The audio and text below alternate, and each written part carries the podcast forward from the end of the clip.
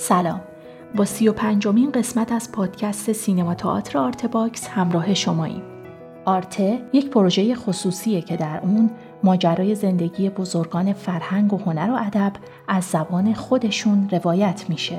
صدای کامل و فایل تصویری مصاحبه هم در سایت آرته قرار داره. در این پادکست رخشان بنی اعتماد درباره فعالیت کارگردانی بین سالهای 83 تا 85 با ما صحبت می‌کنه. بخش دیگه ای از این تاریخ شفاهی رو با هم میشنویم.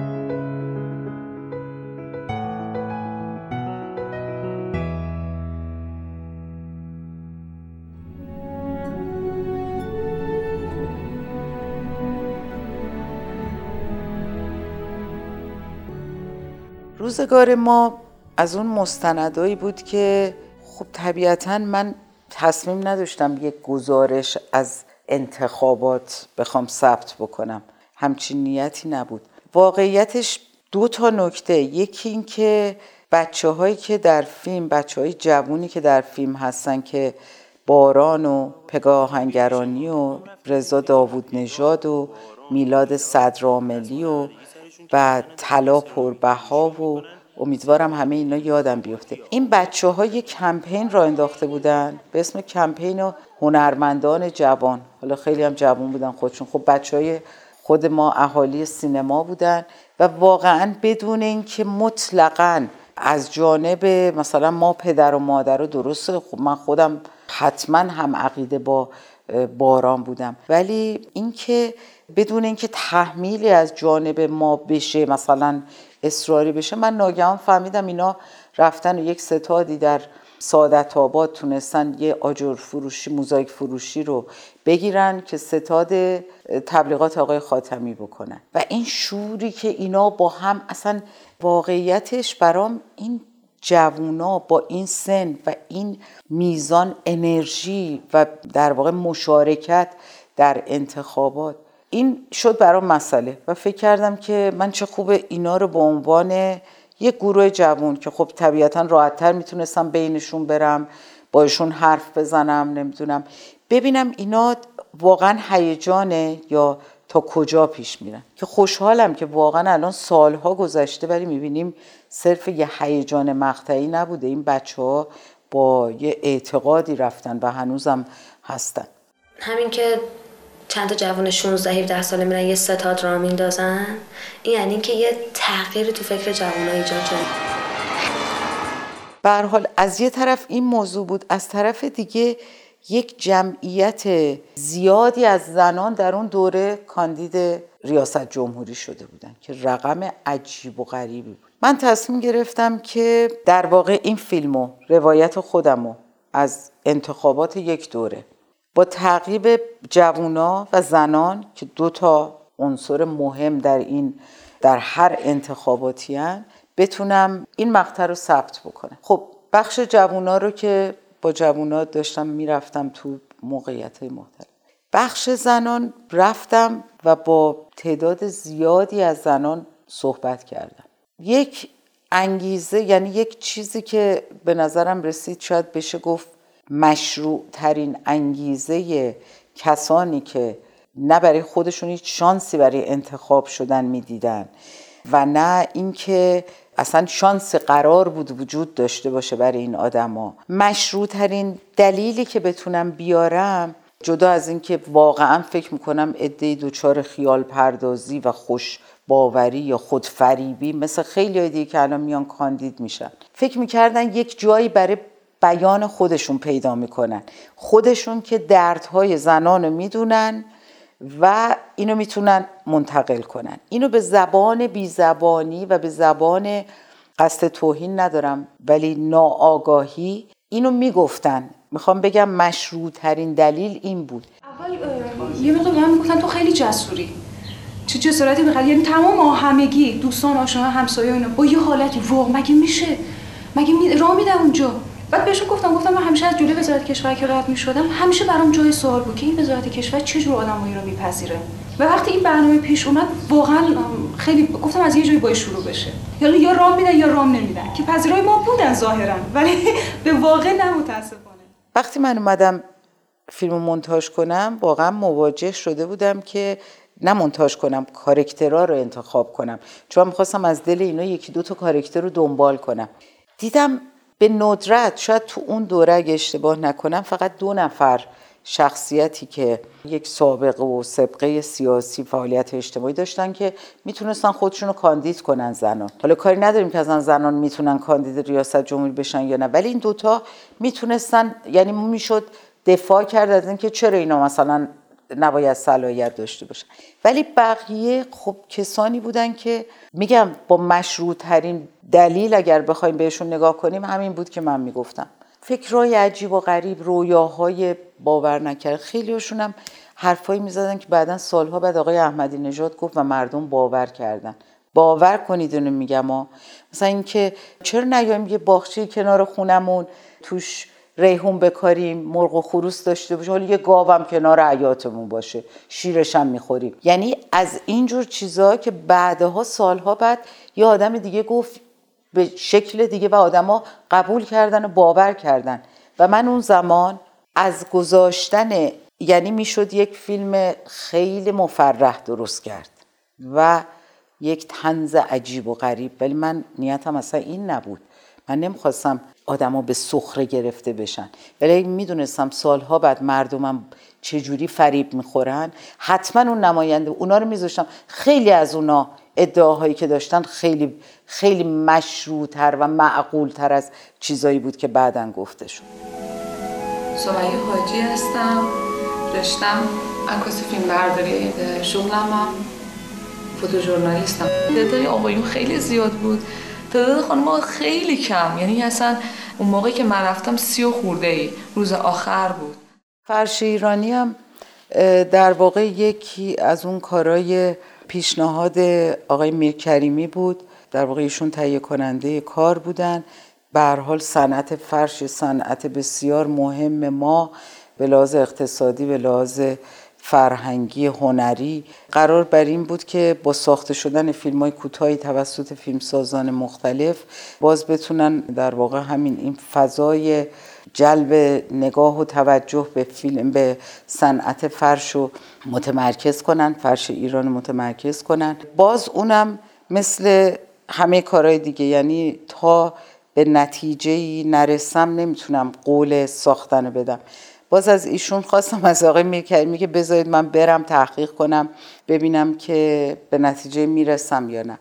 تحقیق رو شروع کردم و واقعا دیگه در شرایطی قرار گرفتم که برم اعلام کنم و بگم که به طرحی که خودم رو راضی کنه نمی‌رسم.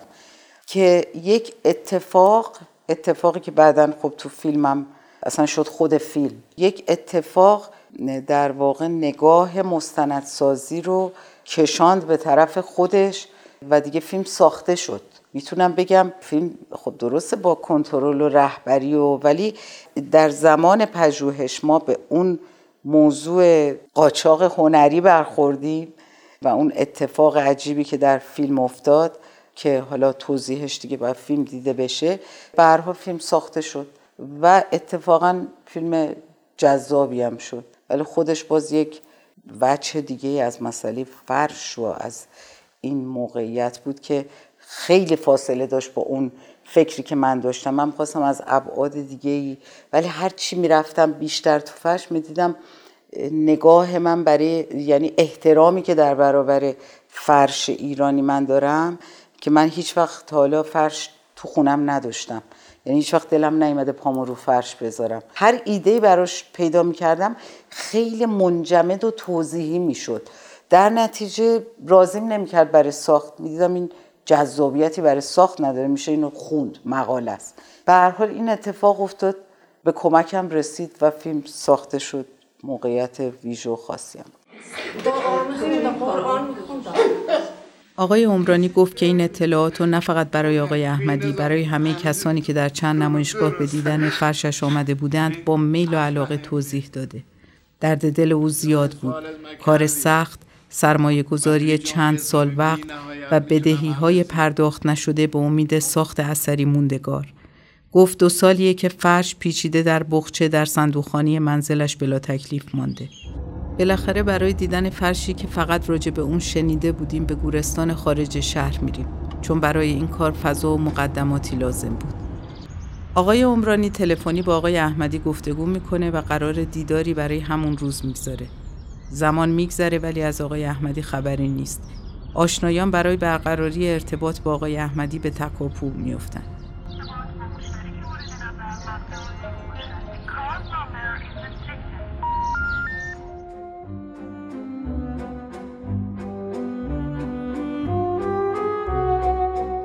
مسئله اعتیاد از اولین کارام حتی اگه متمرکزم نبودم بخشی از کار بوده. شما وقتی با موضوعات اجتماعی رو در رویید متاسفانه یه مواردی مثل اعتیاد به دلیل وفور و فراوانیش دیگه جزو لاینفک اون پدید یعنی یک جوری به تمام پدیده های آسیبزای اجتماعی مرتبط میشه. مثل اینمونه که شما الان اگر بخواید راجع شهر تهران فیلم بسازین نمی‌تونید ترافیکش رو نادیده بگیرین. چون ترافیک انباشتگی ترافیکش فقط موضوع پشت چراغ قرمز وایستادن نیست. داره انرژی هدر میده داره نیرو هدر میده به اقتصاد لطمه می‌زنه نمی‌دونم هدرمندی تو زوایای مختلف. اعتیادم به همه پدیدهای اجتماعی مرتبطه. هر کاری هم که من رفته بودم سراغش به دلایل مختلف. طبیعتا به اعتیاد یه جور مرتبط می‌شد. نسبت به این موضوع حساس بودم. سال 74 فیلم مستند زیر پوست شهر رو ساخته بودم. همه سعیمون کرده بودیم با سازمان بهزیستی که تلویزیون این رو نشون بده چون فکر می‌کردیم این لازم مردم ببینن لازم پدر و مادر رو ببینن. تلویزیون اجازه نمایش نداد. اومدن در یه جلسه مسئولین تلویزیون و مواد مخدر نشستن و علنا جلو رو من گفتن در سازمان بهزیستی که نماینده تلویزیون اسمشون هم یادم بود حتما الان می‌گفتم برگشت گفت بیخود نیست که در سازمان ما میگن دوربین دست خانم بنی اعتماد بیفته بلد نیست جز سیاهی چیزی نشون بده. به همین دلیلم ما این فیلم رو نشون نمیدیم. بعضی از دوستان مواد مخدرم گفتن که شما تلاشای ما رو نادیده گرفتین فیلم سیاه نماست. هر چقدرم که خواستن کارشناسان توضیح بدن که آقا این فیلم با یک چنین نیتی ساخته شده که واقعیت نشون داده بشه که خانواده نگران بشن. که بتونن بیشتر متوجه بچه هاشون باشن. یعنی واقعا میگم جناب انبار من خودم به عنوان یه مادر که اون موقع بچم نوجوان بود بعد از دوران تحقیقی که تو این کار رفتم انقدر شناخت پیدا کرده بودم که سعی کردم اینا رو تو فیلم بیارم. اصلا روی کرده من با پسرم تندیس اون موقع زمین تا آسمون فرق کرده بود. یعنی من حساس شده بودم به چیزایی که قبلا توجه نمی کردم دوستاشو من دیگه فهمیدم کدوماشون اعتیاد دارن. در که قبلش نمی‌دونستم. می‌خوام بگم اون تحقیق که سال 73 شد و 74 ساخته شد برای من مادر کل آموزش داشت که خب ما قرار بود اینو به خانواده ها بدیم. تلویزیون که قبول نکردن. البته کاری که من کردم موقع با خیلی از انجمنهای اولیا مربیان تا جایی که دستم می‌رسید و مدیران مدارس که آشنا بودم فیلم و کپیشو دادیم. اون موقع یادم میاد اینجوری مثلا الان دیویدی نبود VHS و اینا. کپی فیلم رو دادیم و ازشون خواهش کردیم که شما ببرین ولی تو جمع خودتون ببینید که آموزش براشون باشه. در اون فیلم مستند من یه ساختاری رو به استفاده کردم ازش چون چاره غیر از این نداشتم. یه فیلم کاربردی بود با هدف پیشگیری از مصرف مواد مخدر در بین جوانان طبقه متوسط چون به اعتقاد کارشناسای بهزیستی در یاد دکتر رزاق کریمی دکتر آفریده رحیمی دکتر خاجبی آقای مشکینی خانم دکتر مفیدی دوستان کارشناس دقدق مند بهزیستی در بخش پیشگیری فکر کنم اسمش بود. به خیر که با همدیگه این کار رو دوران تحقیق طولانیش رو با هم انجام دادیم.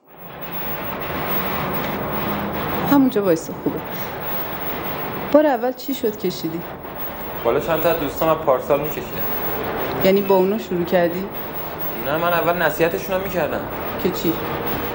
خب نکشن آخه ورزش می‌کردن الان هم می‌کنن بسکتبالیستن اونا چی می‌گفتن؟ اونا می‌گفتن تو آخه کشیدی که بعدشو میگی بعدش هم شیرم کردن و منم کشیدم با این هدف بود و اعتقاد باز کارشناسا بود که یکی از ابزار پیشگیری نگران کردنه. یعنی اونا فکر می‌کردن و درست هم فکر می‌کردن و پیش هم درست بود که در ده سال آینده بعد از اون تاریخ مصرف مواد مخدر در بین جوانان شایع خواهد شد. شیوع یک تعریفی با خودش داره. دیگه فرق می‌کنه با یعنی خطر شیوع موقعی هست که دیگه وقتی وبا میاد دستمون هم صابون بزنیم دستکش هم دستمون بکنیم باز ممکنه یه جوری در معرض قرار بگیریم. پیش بینی این کارشناسا این بود که در ده سال آینده مصرف مواد مخدر شایع میشه. در نتیجه خانواده خیلی خیلی باید ایمنیشون رو بالا ببرن. جامعه باید خیلی ایمنیش رو بالا ببره. مدرسه خیلی باید مجهز بشه تا ما از این خطر جلوگیری کنیم. این فیلم با این هدف کاربردی بود و ساخته می‌شد. بسیاری از مفاهیم علمی که باید منتقل می‌شد و خیلی من کلنجار رفتم که چه بکنم. نمی‌خواستم گفته بشه نمی‌خواستم توضیح داده بشه. در واقع راهی که پیدا کردم این موقعیت ها رو آوردم به یک شکلی از نمایش از بازیگرای بچه های نه خیلی حالا جوان بودن شناخته شده نبودن خیلی تئاتری تا حتی گلاب که در یه صحنه بود ولی سعی کردیم صورتش دیده نشه. برای اینا موقعیت های چیدیم که در یک دیالوگ هایی اون مفهوم بتونه القا بشه. زیر پوست شهر مستند با این ساختار ساخته شد. چجوری متوجه شدی؟ همین چند روز پیش که اتاقشو داشتم تمیز می‌کردم یه بسته کوچیک پیدا کردم. اول که نفهمیدم به یکی دو نفر نشون دادم گفتن هشیشی کلا راجع به اعتیاد چی می‌دونی؟ همین چیزایی که توی رادیو تلویزیون میگن و ما میشنویم وگرنه توی فامیل و دوست آشنا که اصلا چنین چیزایی ندیده بودیم. اصلا نمی‌تونستم فکر کنم که یک دخترم می‌تونه معتاد باشه. این سابقه خب برای زیر پوست شهر نه ماه ما با تمام موقعیت هایی که به اعتیاد مربوط بود از نزدیک با پیروز تو دوران تحقیق و نوشتن تر پیروز کلانتری کار کردیم. وقتی سال موقعی که می‌خواستم خونبازی که دلیلش هم دلیل اصلیش هم این بود که آمار نشون می‌داد آمار دخترای مبتلا به اعتیاد بالا رفته و من یادم میومد که چه پرپری کارشناسای بهزیستی اون سال می‌زدن که چه خطری متوجه جوونا هست و همه به بهانه سیاه نمایی حاضر نبودن حتی حرف کارشناسا رو گوش کنن. الان می‌دیدم اتفاق افتاده. و اعتیاد مصرف مواد بین دخترها چقدر بالا رفته نمی‌دونم در بین جوونا چقدر و تمرکزم بیشتر روی دختر معتاد بود. اون همه تحقیق اون همه شناختی که نسبت به موضوع داشتم می‌خوام بگم رفتن به طرف موضوعات حساس خیلی کار سختیه. خیلی کار پرمسئولیتیه. من واقعا حیرت می‌کنم وقتی می‌بینم که بی توجه به نکات جدی. ببینید شما از هر کارشناسی بپرسین کارشناس مثلا مواد مخدر نمایش تزریق ترغیب کننده است. یعنی کسی که ترک کرده حتی سعی می‌کنن تا مدت ها بهش آمپول نزنن. مثلا دارو شد توسط قرص بگیره یا شربت بگیره. چه برسه به اینکه ما در یک فیلم جذاب بیایم تزریق و نشون بدیم. می‌خوام بگم این خیلی نکته ساده یا تا صدها نکته باریکتر از مو که مسئله مثل اعتیاد داره که من فکر می‌کردم اگه من قرار برم طرف اعتیاد به شکل نمایشی ساختنش انقدر باید اشراف پیدا کنم که مبادا مبادا خطایی رو مرتکب بشم که باعث تشویق بشه. چون به خوبی شنیده بودم شخصیت های جذاب معتاد تا حالا تونستن اینو هم از خود بچه های تو بازپروری بودن میشنیدم هم از کارشناسا. شخصیت های جذاب فیلم ها خودشون باعث مصرف بیشتر شده. نمایش یک سری از چیزا تونسته تشویق کننده باشه. نمی‌دونم فضاهایی رو نشون دادن می‌تونه اینا تشویق کننده باشه. خب اینا همه دست و بال من میبست به شدت. در نوشتن فیلم نامه در موقعیت هایی که میذاشتم در اینکه مبادا کارکترم دوست داشتنی بشه. تو ممکنه همدلی با شخصیت پیدا کنی ولی اگه قرار بود دختر معتاد فیلم خونبازی تبدیل به یه ضد قهرمان جذاب هنجار شکن جامعه بشه برای خیلی از بچه ها الگو می‌شد. من باید همه این چیزها رو در نظر می‌گرفتم. و این مهم واقعا تحقیق خونبازی برای خود من تحقیق دوبارش عین مقوله بود که انگار اصلا نمی‌شناسم. یعنی اینقدر سخت بود. ضمن اینکه ضمن اینکه در فاصله بین دو تا تحقیق نوع مصرف به تنوع متاسفانه غیر قابل باوری رسیده بود دلایل متفاوت تری پیدا کرده بود غیر از اون چیزایی که هست. نوع پخش و توضیح تعریف های جدیدی پیدا کرده بود. فراوانیش دیگه اصلا اون قبح از بین برده بود. همه این چیزا هم در اون سالی که من داشتم فیلم رو می ساختم بود. به هر حال با مجموعه این شرایط یک کار پژوهشی با کارشناسا با صحبت با بچه ها چی چی چی چی یه چیزی به چنگم نمی اومد نمیفهمیدمش. از همه اینو میشنیدم. هر کی جلو میشست. از اون دختر و پسر جوونی که اصلا مسخره می‌کرد اعتیادو که اعتیاد چی داره. و از یه ساعت بعدش که روبرون بود بیقراریاش نشون می‌داد که خودش هم نمی‌فهمه معتاده. تا آدم معتاد تا ته خط رفته که می‌گفت هر وقت اراده کنم ترک می‌کنم. من اراده نکردم ترک کنم. من فکر می‌کردم این چیه این ماجرا؟ یعنی چی؟ اگه میشه ترک کرد خب چرا نمیشه؟ اگه نمیشه ترک کرد چرا این باور هست؟ و دیدم این یکی از خطرناکترین چیزایی که بچه های جوون افراد در مصرف به این هیچ وقت توجه نمی‌کنن چون میگن هر وقت بخوایم ترک می‌کنیم. اصلا ما معتاد نمیشیم. این شد اون نکته که گفتم اینو من نمیفهممش. هر چی صحبت کارشناس با آدما تو کلینیک دیدم اصلا راه نمی یه شرایطی فراهم کردم. جزئیات رو به دلیل حفظ حرمت اون خانواده نمی‌تونم بگم. به اتفاق محسن عبدالوهاب و سهیل نوروزی. یک دورانی رو در یک خانواده اقامت کردیم. یعنی ما فکر کردیم که تا نرسیم به جایی که لحظه ای رو لحظه ای رو فاصله نگیریم از این دختری که اعتیاد داره. یعنی همیشه باش باشیم. ما نمی‌تونیم بفهمیم که یعنی چی. دیرتر از دختر میخوابیدیم زودتر از اون پا می‌شدیم و تمام مدت باش بودیم. تو تهیه موادش چه اونجایی که اجازه نداشتیم بریم به شکل پنهان چه مصرفش با خونوادش در واقع این بودن لحظه به لحظه واقعا اونجا بود که اجازه یعنی جرأت این که حالا بیایی راجع به این که چرا انقدر ترک میگیم؟ اصلا چیز راحتی نیست. این سینوس بالا و پایین رفتنی که با هر مصرف به کجا می‌رسه؟ با هر قحطی نرسیدن مواد به کجا می‌رسه؟ به چی می‌خواد بره؟ چجوری منقطع میشه؟ چجوری دوباره متصل میشه؟ به هر حال فیلمنامه خونبازی که یه کار گروهی بود. من محسن نغمه سمینی فرید مصطفوی. من به شدت به شدت از کار مشترک استقبال می‌کنم. وقتی روال درست داشته باشه. یعنی واقعا این فرایند اندیشه های مختلف از زوایای مختلف اگر در کانال درست و همسو بیفته نتیجه همیشه خوبه. مخصوصا برای این کار که ابدا من نمی‌تونستم تنها بنویسم. اصلا. یعنی اگرم می‌رسیدم مینوشتم انقدر موضوع حساس بود که به خودم اجازه این اطمینان به خود رو نمی‌دادم. نه اینکه بگم با هم می نویسیم میشینیم چهار نفر می نویسیم حرف می‌زنیم بیشتر. حرف می‌زنیم می‌زنیم می‌زنیم می‌زنیم. به یه جایی می‌رسیم من میگم میرم می‌نویسم.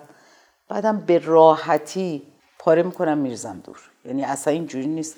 چون مثلا نوشته شده دیگه حالا اینو باید خیلی موقع هم همون میمونه تغییر پیدا می‌کنه. خیلی موقع میرزم دور دوباره شد برها صبوری می‌خواد. این دورانه که خوشبختانه دوستان صبوری دارم که با هم کار می‌کنیم. برو بابا گل می‌خوام چیکار؟ نمی‌خوام.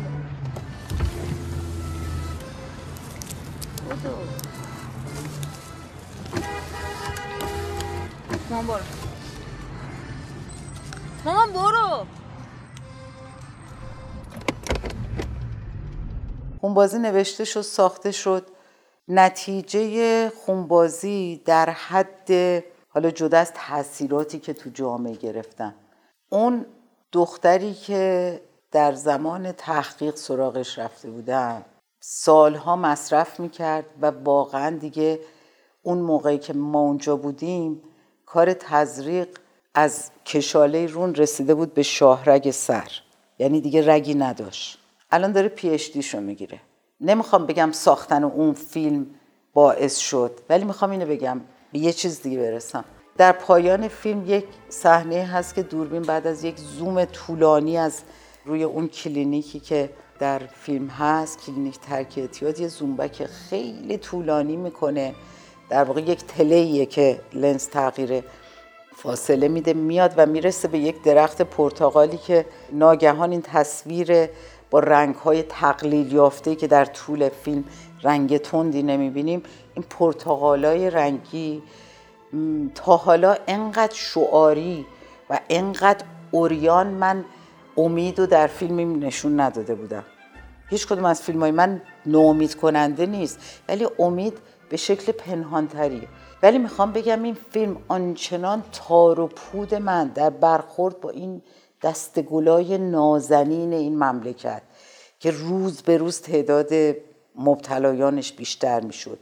تار و پودم سوخته بود و این آرزوی از ته دل برای اون استثناهایی که موفق به ترک میشن پرتغالا رو درشت رنگی رو آخر تیتراژ گذاشتم و بعد از اون هر کسی که دیگه مواجه می شدم و می‌گفت که فیلم خونبازی یه همچه اثری مثلا رو خواهر من داشت رو برادر من داشت. اون موقع که این فیلم بود مثلا ما درگیر اعتیاد فلانی بودیم. بعد اینجوری شد. خب خیلی تو این سالا شنیدم. و گریه مادرای غیر ایرانی. یادم نمیره تو سوئیس این فیلم تو ژنو نمایش داشت. و وسط فیلم مادر یک خانمی شروع کرد زار زدن. از سالن دوید بیرون و من اومدم پشت سرش. این منو بغل کرده بود و به من می‌گفت که تو از کجا زندگی منو ساختی؟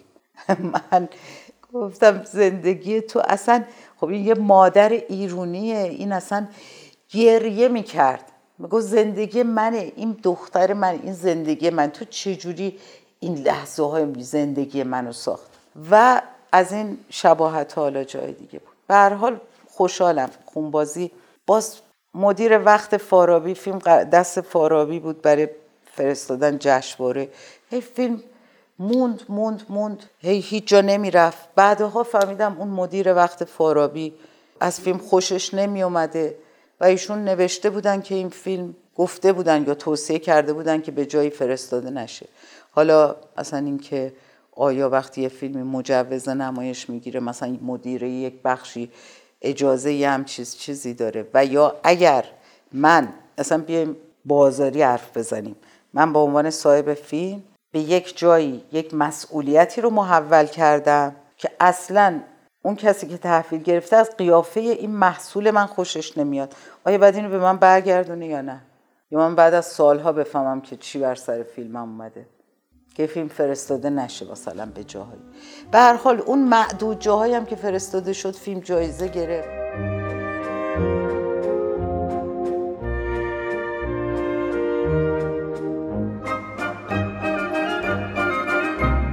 یکی از جاهایی که من میگم تفلک باران همیشه زیر این ضربه که به خاطر کار من و پدرش بازیگر شده.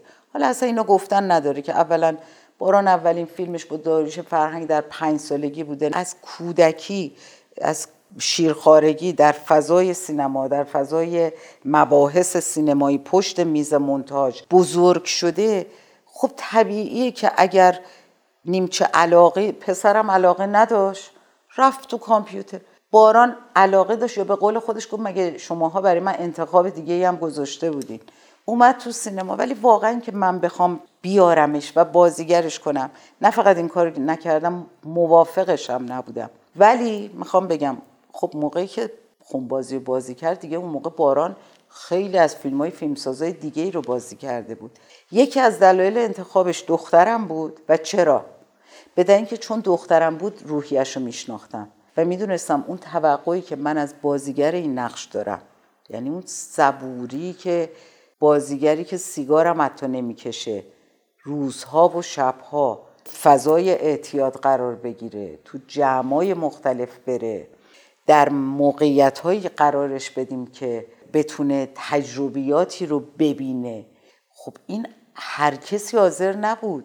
باران شیش ماه انرژی گذاشت. یعنی با گیریم می‌رفت توی جلسات ترک اعتیاد که شناخته نشه. نمی‌دونم موقعیت های مختلفی که رو روانش اثر گذاشته بود به شدت عصبی شده بود. به حال خونبازی تلخیش خیلی ها اذیت کرد ولی اشکال نداره. در واقع باز پیرو همون نظر کارشناسی که نگرانی یکی از ابزار پیشگیری هست. فکر می‌کردم حتی این فیلم اگه تلخیش پس زننده باشه ولی تکونی که به آدم میده شاید بیشتر متوجه شد.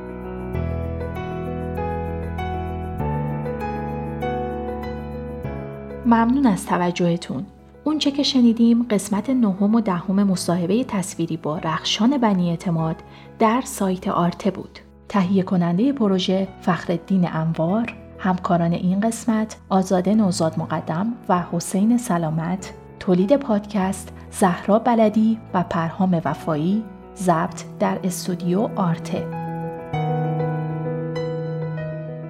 در قسمت بعدی رخشان بنی اعتماد درباره فعالیت کارگردانی بین سالهای 87 تا 90 با ما صحبت می‌کنه.